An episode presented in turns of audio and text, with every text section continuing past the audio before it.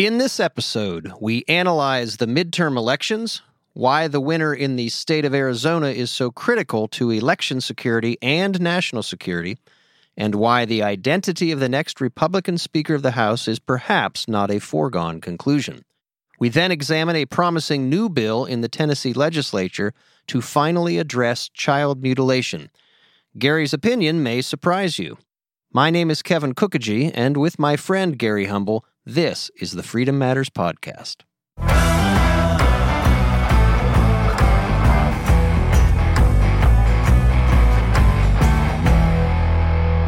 Kevin, no Christmas music to uh, kick off the episode today. Not yet, because you kind of scared me out of doing it too soon the other week. Um, that will be coming after Thanksgiving. Got it. However, we're going to have a refrain in a little bit, and I've queued up some music, but I wanted to start this episode by referring. I always like when we can refer to something from a prior episode, especially when it's listener supported or listener encouraged.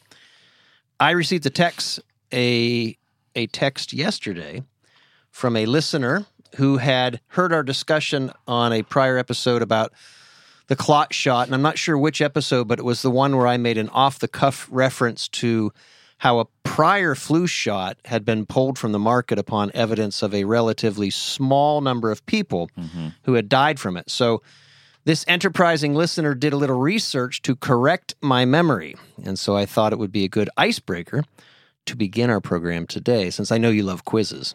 Oh, yes, let's go. So, Gary, here it is. In 2009, pharmaceutical giant GlaxoSmithKline H1N1. Recalled a batch of its swine Mm-hmm. flu vaccine, which, by the way, was an actual vaccine. It was not an experimental gene therapy. This was in Canada. Uh, the reason they pulled it is because it appeared to cause higher rates of adverse events than other batches. Interestingly, by the way, this recall didn't even require deaths to pull the plug, and this is the part I got wrong.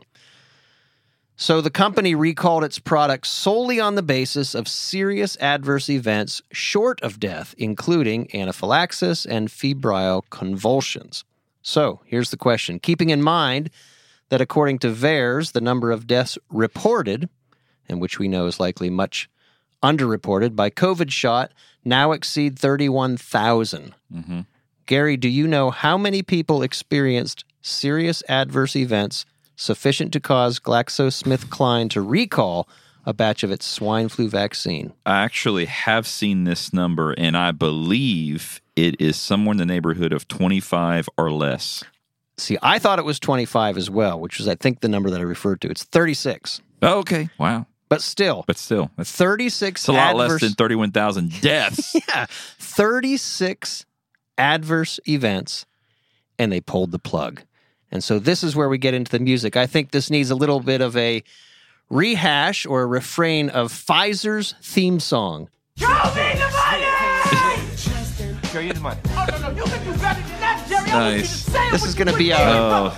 so much Our truth. Pfizer theme song, right? Yeah, yeah, no, So no, no, much Show you the money. Not, not show you. Show them Show the money. the money. It's all that matters. That's all it takes. Flash the cash. Show exactly. me the money. Thank you, Mr. Producer, for being on it. That was good. Boy, we, we need to keep that handy. There's a lot of ways you can use that clip. Yep. Yep. Keep keep that handy. I, I do think there'll be lots of references. so, um, Gary, I think we've got some new legislation pending that We do. in But- Tennessee that we might want to talk about. Do you want to well, we go do. into that now? Or? Well, before before that, just you uh, you, you got your vote in, I'm sure. oh, yes, of Yeah. course. Elections. What am I thinking? Yeah. yeah.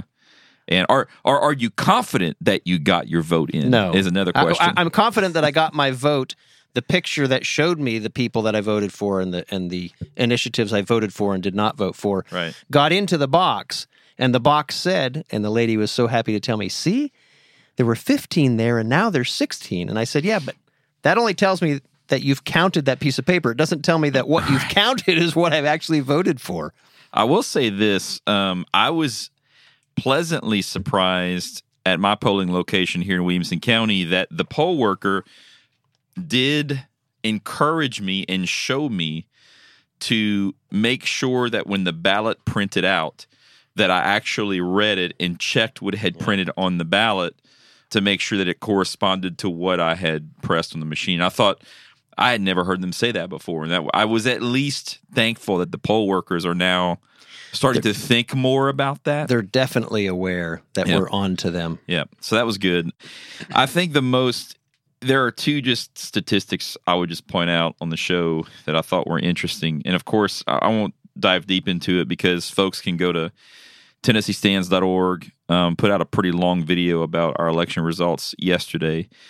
But one thing I saw nationally, um, they were doing some exit. And of course, you know, you got to trust this with a grain of salt. But that one of the reasons we didn't get the quote unquote red wave that we were expecting, not that I was really expecting a red wave, Yeah, to let's be honest. let's let's be clear. Every time someone asked me, I said, "I think you're being overconfident." yeah. Yeah, And one of the uh, stats that came out from some exit polling, it showed how different age bands were likely to vote. And like, you know, you would expect 65 plus is like R plus 13. You know, your middle aged folks or, you know, R plus one plus two, so so on and so forth. But Gen Z, which I- is what age group? I believe ages 18 to 29 as a voter Okay. is what the age band showed. Gen Z voting at D plus 28. Hmm. I'm talking like hardcore Democrat voters. Yeah, which shows you our future. Right? That's that's a really dangerous trend for our future. Exactly. I think we need to really be paying attention to this Gen Z generation that is now coming of age. It is suspected that in these midterm elections, they had a significant impact as a voter block in keeping I mean essentially I think from from one standpoint in keeping us from taking the Senate this mm-hmm. go round. Now, again, you know, we can get into machines and all the things. There's, there's so much at play here. But the bottom line is we've got a generation of voters now that are coming online in force. Yeah, who have been indoctrinated Yeah. in not only colleges but high schools and elementary schools with woke ideology. yeah, I think we should be it just it cautions me and informs me to be quite less belligerent or believing the mantra of the the red wave and we'll get them next election. Now I'm thinking, will we really? Um, it it exacerbates my desire in conversation with people that the only path forward to securing liberty is states, because with this new voting block coming, we will not be able to control what's happening at the federal level. Yeah, so states acting as a bulwark, right, against what is happening at the national level and an understanding because the left this is how the left has gotten Gen Z to this point because the left has always been focused on hearts and minds and ideas and our side has unfortunately spent too much time with the the framework of taxes, money, Republicans, and and that framework rather than going to the heart and mind. In fact, we've stayed away from not we, you, and me. The Republicans have for decades now stayed away from the moral issues, while the left has proceeded forward on moral issues.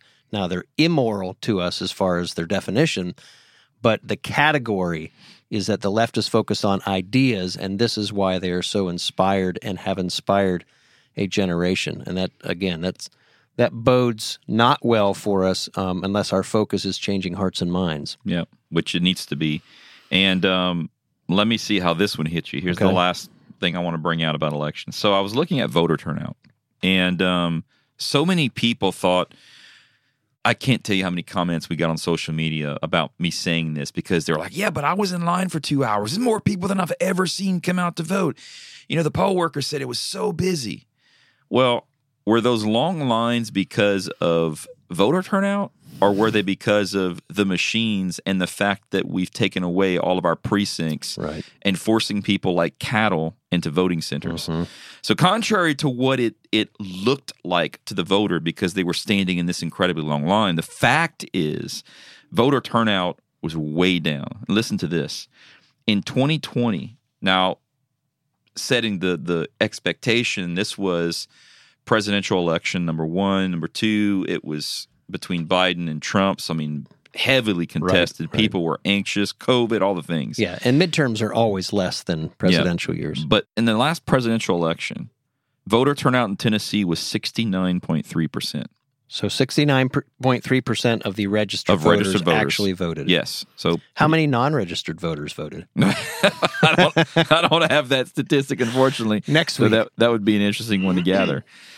But 2022, this is estimated so far, and well, I can say this is what voted. This is who voted for the governor, and you can expect a little bit more turnout. 2022, 37.8 percent 38, 37.8% of registered voters of registered voters. voted for governor or Correct. voted overall or just pulled. Well, I, I think there'll be a few more that voted overall, and I expect that to still be shy of 40 percent. So how did that, do you have any data on how that compared to 2018? Yes. Uh, in 2018, 53.9% of registered voters voted for governor. And again, this year, 37.8. Point eight. So let me, Is that only, a, have you looked beyond Tennessee or is that a specific Tennessee trend? this Because is just Tennessee, but I, I I would imagine my, my understanding is that voter turnout is down across the state, across the country. And we do know, in particular in Tennessee, that there's dissatisfaction with the governor and there's dissatisfaction with the Republican establishment as there is across the country, right? Yep. The real voter is very upset with what the Republican establishment has done. Yeah, I think I think yes, I think you nailed it on that. It, that's definitely one factor. Is is there's not a lot in terms of what's going on with the Republican Party right now to get extremely excited about and come out and vote. That's certainly one factor. Mm-hmm. The another factor I think is that people again we get a lot of comments. Well, I don't vote. I don't vote anymore because I don't trust the elections. So I think due to election integrity concerns, people are just staying home. But I think, lastly, I think that's a huge combination. But in terms of the difference between 2020 and 2022, I mean, that's when you go from 69.3% to 37.8% in one election cycle, that's a massive swing. One of the things that communicates to me is we need a paradigm shift. We should be just as or more eager to vote in state and local elections than we are to come vote for the president hmm right? Because again, like I said earlier, the win moving forward is not going to be who sits in the White House. It's going to be how many more conservatives can we get in our state legislature? How many more conservatives can we get on our school boards in our county? We got to we need to change voters' minds that it's it's actually this election where they should have turned out Right. to vote. And most people, especially when they're new to the political scene or the political framework, they start where? They start on television, right? Well, television is always talking about national issues. And that's why a lot of people, when they're new to politics, only know their issues in reference to national. They don't even know the state exists in many respects, and certainly don't know the county or the city issues. Let me give one, uh, not a counterpoint, but an, an encouraging note with regard to the Senate that I heard on Mark Levin as I was driving home last night, which will be uh, a week ago by the time this airs. But do you know that the Senate, right? Obviously, the Senate, they have six year terms, and every two years they replace one third of the Senate, except every third election cycle they replace 34. So it's 33. Then two years later, 33 more up for election. And this cycle, it was 34 to get to the 100 All right. senators. Okay. In this election, the Republicans were defending 20 seats and the and the Democrats were defending 14, right? Which means which is a lot harder task than it will be in 2 years from now. In 2 years from now, the Democrats will actually have to defend 20, 23 seats and the Republicans will only have to defend 10. And for, as far as allocation of resources and where that goes, it it's why I love Mark Levin so much because he thinks so deeply Yeah, and, that and- is and deep. analyzes it and it's like, "Oh, okay, for all the issues we've had, that's kind of encouraging that in two years it's going to be a lot harder for the Democrats to hold the Senate just based on um, those demographics. Yeah, because you're pouring millions in, of dollars into half the seats, uh, Right. less than half. Than Try to protect them. Yeah. Yeah. Okay. So that's, that's a little bit of encouragement. All right. Well, thank, thank you for that light, Kevin. There's light at the end of the tunnel. And let me add a a a a related or an, an election related um, comment. Well, two. Let's talk about Kari Lake. Yep. because hopefully by the time this airs, that will finally have been Kari Lake will have won. It it seems to be trending that way. She, I mean, because clearly the votes, well, let's say it this way. If the left knew that they had the votes, they would have said, they would have called the race a long time ago. The only reason they're dragging it out is because they know they don't have the votes and they're trying to find ways to extend it. Well, why is that important nationally? You know, Arizona, for two reasons. One, election fraud, right? Election fraud being tackled by serious political candidates is going to happen in Arizona should Kari Lake, and we think that she, she will, become the next governor. I haven't watched the trends. Is, is the trend line the same for Finchem? Yeah, I was literally going to just ask. I think he was. They were much further apart. The last time I saw it was like fifty-three to forty-seven percent or something But like that. There were still But that was only four like or five hundred thousand votes. Yeah, that count, was right? only sixty-six percent reporting in his race. So I'm not sure where it's trending currently. that would obviously be If the, he wins Secretary of State, their elections are going to shift significantly. There are going to be some security measures, the likes of which we'd never yeah, seen. and would become the model for the rest of the country. Yes. I still think it will happen, but it'll be harder to happen. Kari Lake on her own with a Secretary of State that doesn't agree with her and doesn't share her worldview.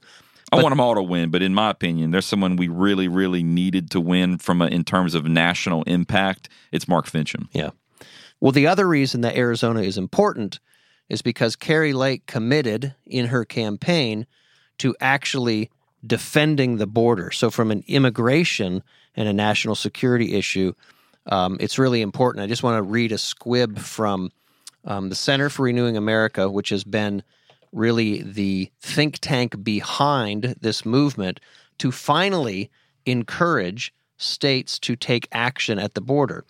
And it's a new legal theory, and at this point, no one has been able to undermine it. So the the Attorney General of Arizona actually uh, wrote a great opinion about why this is legal. But border states have the ability and indeed the responsibility to invoke their constitutional authority, explicitly stated in Article 1, Section 10 of the Constitution, to declare an invasion. And once you declare an invasion, that is their exception to be able to secure the border on their own outside of the purview of the federal government. In fact, it's because the federal government has not upheld its own, I believe it's Section 4, same Article 1, Section 4. Um, yeah, that gives the state the right to do that. Well, Arizona was the first state to say, and Kari Lake was the first candidate to say, if I'm elected, we are going to do that. And that will put pressure on Greg Abbott in Texas to follow along in that regard. So Arizona is a really important state. On the contrary, if we don't get it right in Arizona, In terms of yeah, of securing trouble. the border, yeah, that's huge. All right, one more thing on election, then we'll go to Tennessee legislation. With the changing of the guard at the House from Democrat to Republicans, obviously we're looking at a potential Kevin McCarthy um, Speaker of the House, right? Uh, Most likely. Well, let me give you a little bit of encouragement, not false hope, but just thought.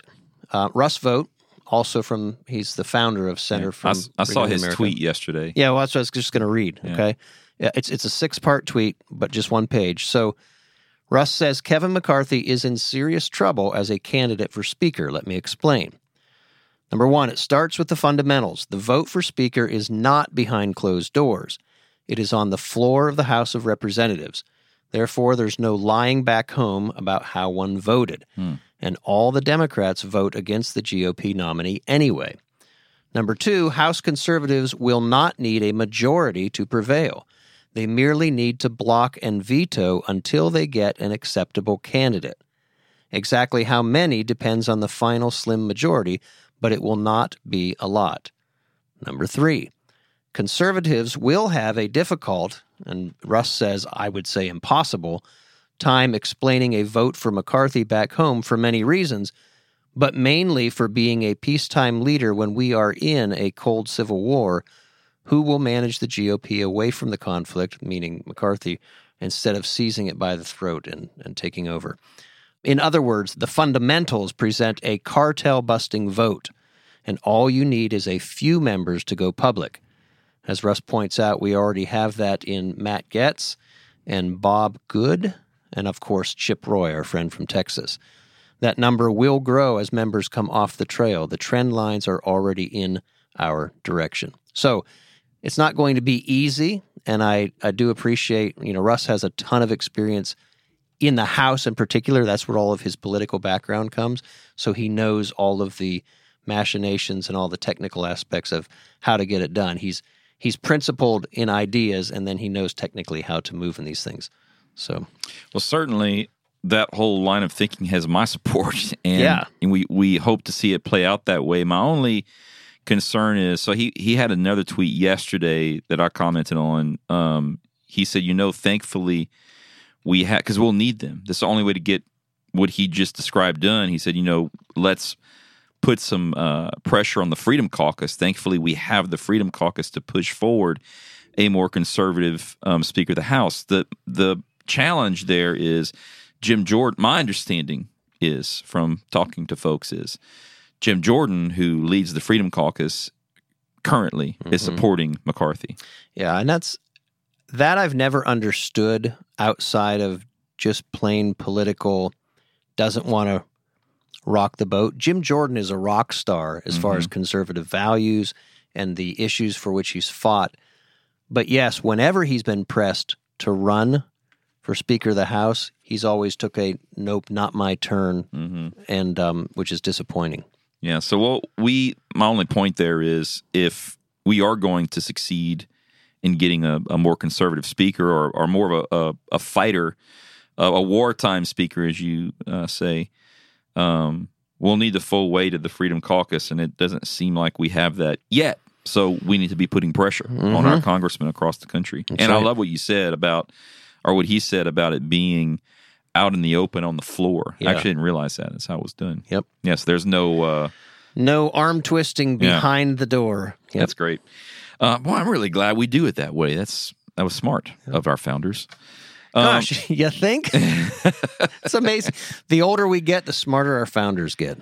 Well, I, I'll tell you just to talk about a little bit of Tennessee legislation, and I may be about ready to shock you, and and certainly shock everyone that listens to the Freedom Matters podcast. Oh boy. Okay. I am incredibly optimistic about this bill that I finished reading today. This bill. All right, Gary, got to explain to our audience what this bill is. So yesterday, which would have been uh, as of this recording, November 9th, Okay. we submitted. Uh, well, not we, Tennesseans, the legislature. Uh, House Bill One and Senate Bill One was submitted, and uh, this is the bill carried by William Lamberth and Jack Johnson under the direction of the governor's office in in concert with Matt Walsh and the expose Right. on child mutilation. Mm-hmm. Vanderbilt. Yeah. Yeah. So so this is the bill coming out of that big exposure in uh, in an effort to deal with uh, child mutilation and um, for minors. So essentially, these gender affirming, you know, transition surgeries where we are anatomically changing our bodies that will now be illegal in the state of Tennessee concerning minors. Mm-hmm. Okay, done. And of course, my pushback was, yeah, well, they've been killing the bill for two years, which they have. Right. And also, oftentimes we see bills that purport to do something that simply has no teeth or no mechanism Right. to actually do it. Well, this 11 page bill, I, I actually got to tell you, I mean, there's there's going to be some things that I think will get amended and, and will need to be done. But by and large, I would be incredibly proud to have been part of this bill. They did a phenomenal job. I think we should be applauding our Mhm. legislature on Mhm. this effort. I think that we should be sending emails to get ready Okay. to I'm- Representative Lamberth and Senator Johnson, wow. thanking them for this legislation and encouraging them to stand firm and strong. And I and I want to pull out a couple of points from here, and then I just want to say this. Can I can I interrupt? Yeah. Interject one thing. Yeah, Let it be known, and our audience must know this. The rule of the room here is the truth, right? So if the truth is being advocated, we're always going to support it. And that's something that gets missed because I think there's a lot of accusations that are thrown about, um, especially because Gary was a political candidate who almost beat a sitting 16 year state senator with a lot of power. There were there were accusations that Gary wasn't a team player, whatever that means. Some usually that's a bad. usually that's a it's it, usually it's a badge of honor not to be a team player in that context. But what I mean by that is the accusations are, and I think unfairly, come at Gary suggesting that he will kill bills that do mostly good things because he has a problem with something in the middle of it. But that's I, I think it's important that our audience here, you just supported, gave your vocal support. We know that nothing's perfect in legislation. We're not mm-hmm. saying that these things are perfect. But let it be known that Tennessee Stands is encouraging the passage of this, no matter what it took to get here, and no matter the mixed motivations, it's a good bill, you're saying. Yep, yep, absolutely. You know, I'll start off. They, they make a bunch of findings, and I won't read all of this; it would take too much time. But I just want to start off with this statement. There's two pages of findings, but this statement makes it pretty clear. The legislature determines that medical procedures that alter a minor's hormonal balance, remove a minor's sex organs, or otherwise change a minor's physical appearance are harmful to a minor when these medical procedures are performed for the purpose of enabling a minor to identify with or live as a purported identity inconsistent with the minor's sex or treating purported discomfort or distress from a discordance with the minor's sex as in their asserted identity and that's not the law that's just the findings but the point is we're starting from the place that we're simply saying all of this is bad. We we agree with none of it. And the legislative intent of our bill is to stop all of it. Mm-hmm. Right. It ta- by the way, it takes me back to law school. When you start reading legislative intent and they give that, yeah. I remember having to do a research paper for getting out of law school. And my professor just kept driving me, nope, go back deeper and deeper. And it finally got to the point where I had to guess what the legislature's intent was. Okay, he said, okay, now you've read everything they've said. Now I want you to look at all their actions and the people they've talked with and really get to what's really behind, be, like the metaphysic behind the metaphysic. right yep that's good Give me nightmares. Thankfully, I didn't have to go through that. so we're going to codify in here the the definition of sex. Sex means a person's immutable. They don't mm-hmm. they don't change. yep. Immutable characteristics of the reproductive system that define the individual as male or female, as determined by anatomy and genetics existing at the time of birth. That's So- great. That takes courage. Yeah. I'm glad, right? Male and female, two sexes, How about that? only two. I'm going to have a final thought on this thing, but I, but I want to talk about a couple of the things that I thought were very forward looking in how they address this.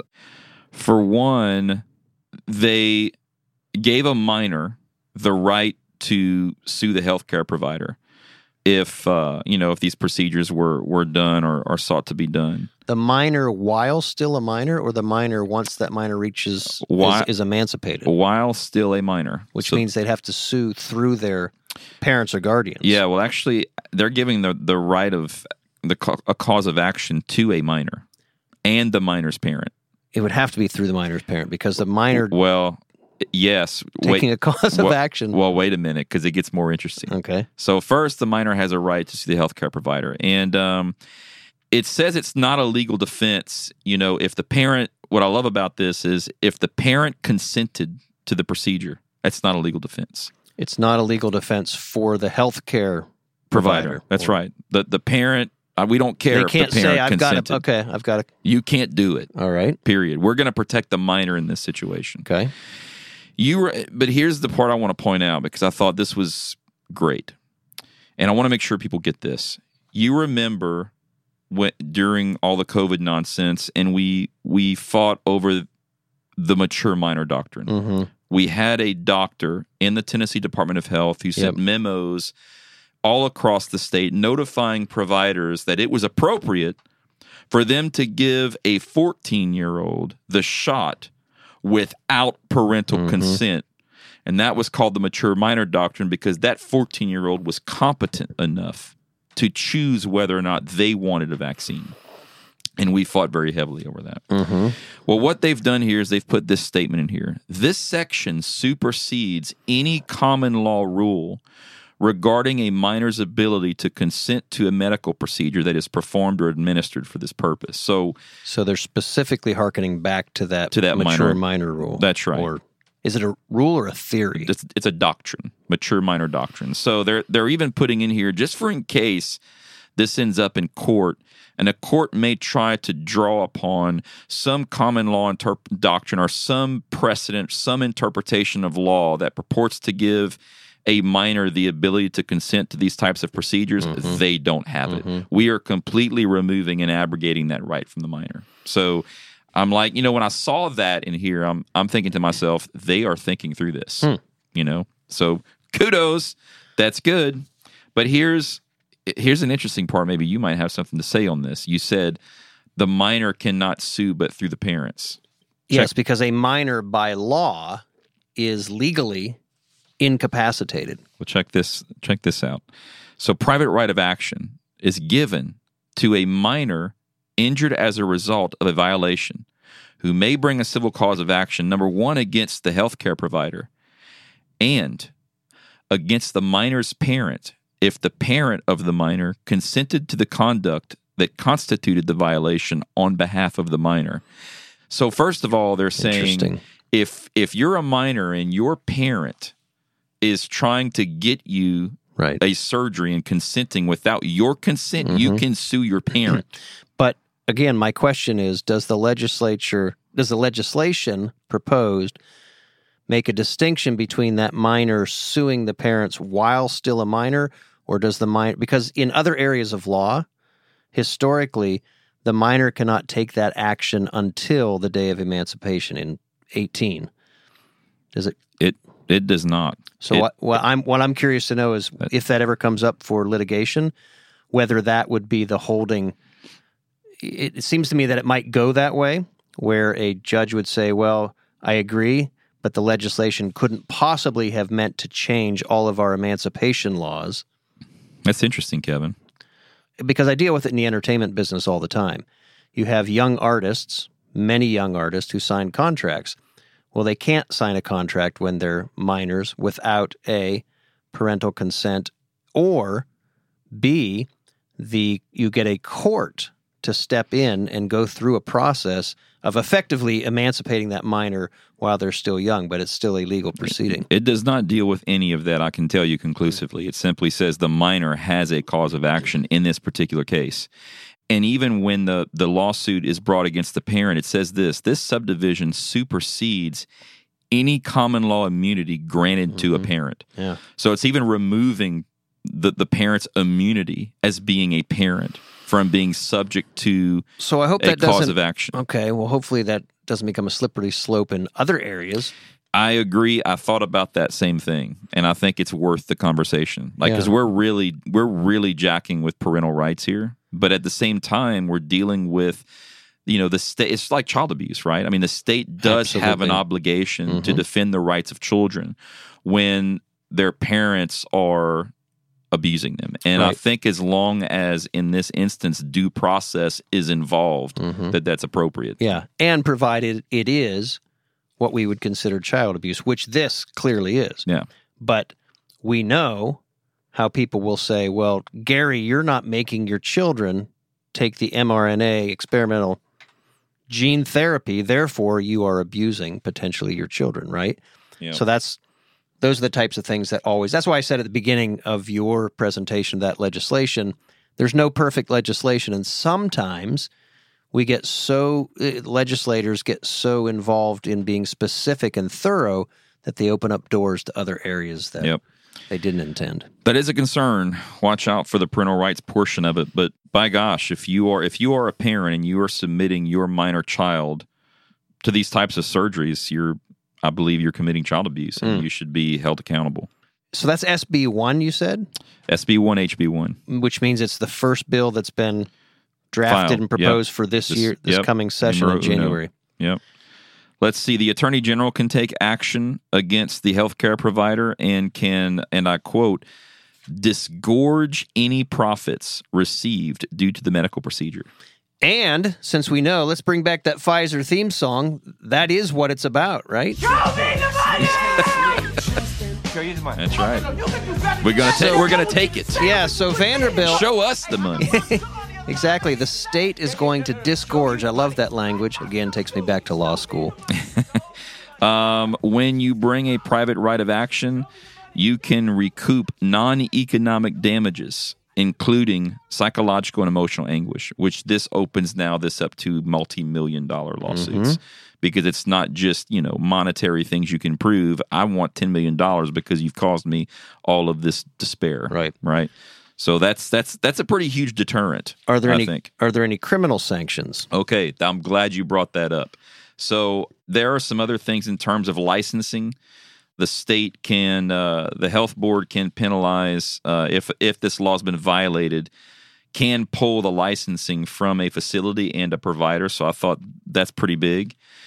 But that that is the one question that I had that I do have on this piece of legislation is there are no criminal penalties.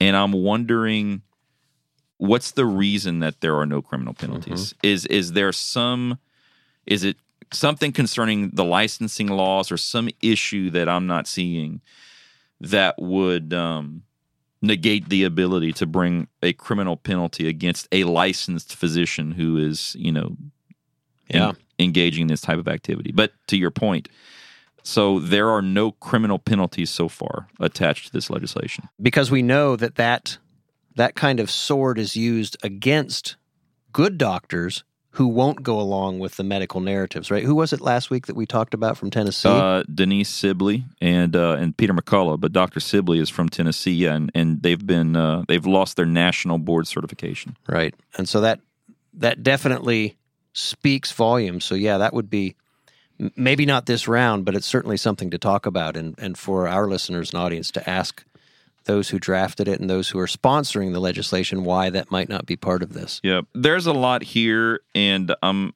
I'm doing a, a more in depth video on it for folks who want to know more. But I just I wanted to say up front that it's and it's going to get amended, right? I mean, this is not going to pass as is. Hopefully, if it- Hopefully not gutted though. Well, that's the hope. The one thing is, if it's amended, it needs to be because maybe they've decided to put criminal penalty. I don't know in there, and I hope it makes it stronger. The thing to watch at this point is what's been submitted. I believe is a very strong effort to getting this issue dealt with in our state, and what we need to watch for is that as this goes through the process and the Tennessee Hospital Association and Vanderbilt and everybody else gets involved, that this does not get watered down and, and completely destroyed in the amendment process while it's going through. And that will be, that's why I'm saying, I think that's my reasoning by saying, look, email Representative Lamberth, email Senator Johnson, email the governor's office, email your state legislators, and just for right now, encourage them. This is this is something to be encouraged and supported. And what we need to make sure is that when it when it comes down to the committee hearings and to the fight and facing the lobbyists, we want them to know Right. we support this legislation and mm-hmm. they need to fight for it and get it passed right. don't submit to these efforts to lessen the penalties or in any way, shape, or form the discouragement that is currently in there from these child abusers and a lot of other words I want to call them from continuing this in our state. Yeah, because as we know with legislation, the name of the legislation will remain the same. And so the marketing of it and the hey, we fought for this bill and this and this law, whatever creative name they come up with, but if it's gutted, that will that will have no other than a campaign slogan for someone to say I got no this meaning. passed. So yeah. Yeah. So be vigilant, be on your guard. What Ronald Reagan say, trust but verify. that's which is what we do and it's what we should do but that's uh and i don't i haven't read the bill but i they've also there was also i think senate bill 2 or senate bill 3 there are three senate bills filed and there's already a bill filed to um make all of the public drag queen activity where minors are present Mm-hmm. to make that criminal Good. so that would now be if that bill passed that would make that uh, criminal activity um, subject to prosecution Do you know state. who who is sponsoring that? You're going to be shocked, Kevin. Are you ready? I'm ready. Senator Jack Johnson. All right. He's two for two today. He's, he's uh, I don't, I don't, what happened? It's I- kind of amazing. I it's I think maybe he's listening. Maybe Yeah. he's aware that people were not pleased with um just references to tax cuts and property values and things of that nature, and they weren't Yeah. ister- interested in the moral issues. So let's go. Let's, let's do it. Let's fight. That's awesome, Gary. I've got a in in uh, closing. I've got a great quote from Will, Will Rogers. Perhaps you've heard this, but I saw this yesterday on the wall of a bathroom. But it was a bathroom of. see, Mr. Producer looking at me like, "Oh boy, what could that be?" It wasn't scribbled by some student. You know, like in high school, you'd see all these uncomfortable and bad poetry. this was actually on the wall of a church bathroom. All right. Will Rogers said there are three kinds of men the ones that learn by reading, the few who learn by observation. Do you know the third one, Gary? Mm, by doing. The rest of them have to pee on the electric fence. Wow. well, that's, that's some doing right there. Wow. Will Rogers. But that's, but that's a great way to state it. it though. is. It's it's just I'm thinking, I'm processing that. Like, that's very true. I'm always inspired when someone boils it down to something like that. I'm like, man, I wish I could I could say everything like that, right? Because I'm thinking, peeing on an electric fence, you're going to experience that action in a variety of ways.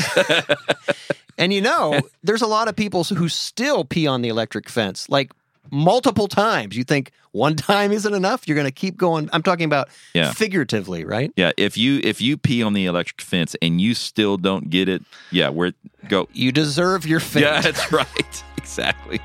All right, until next week.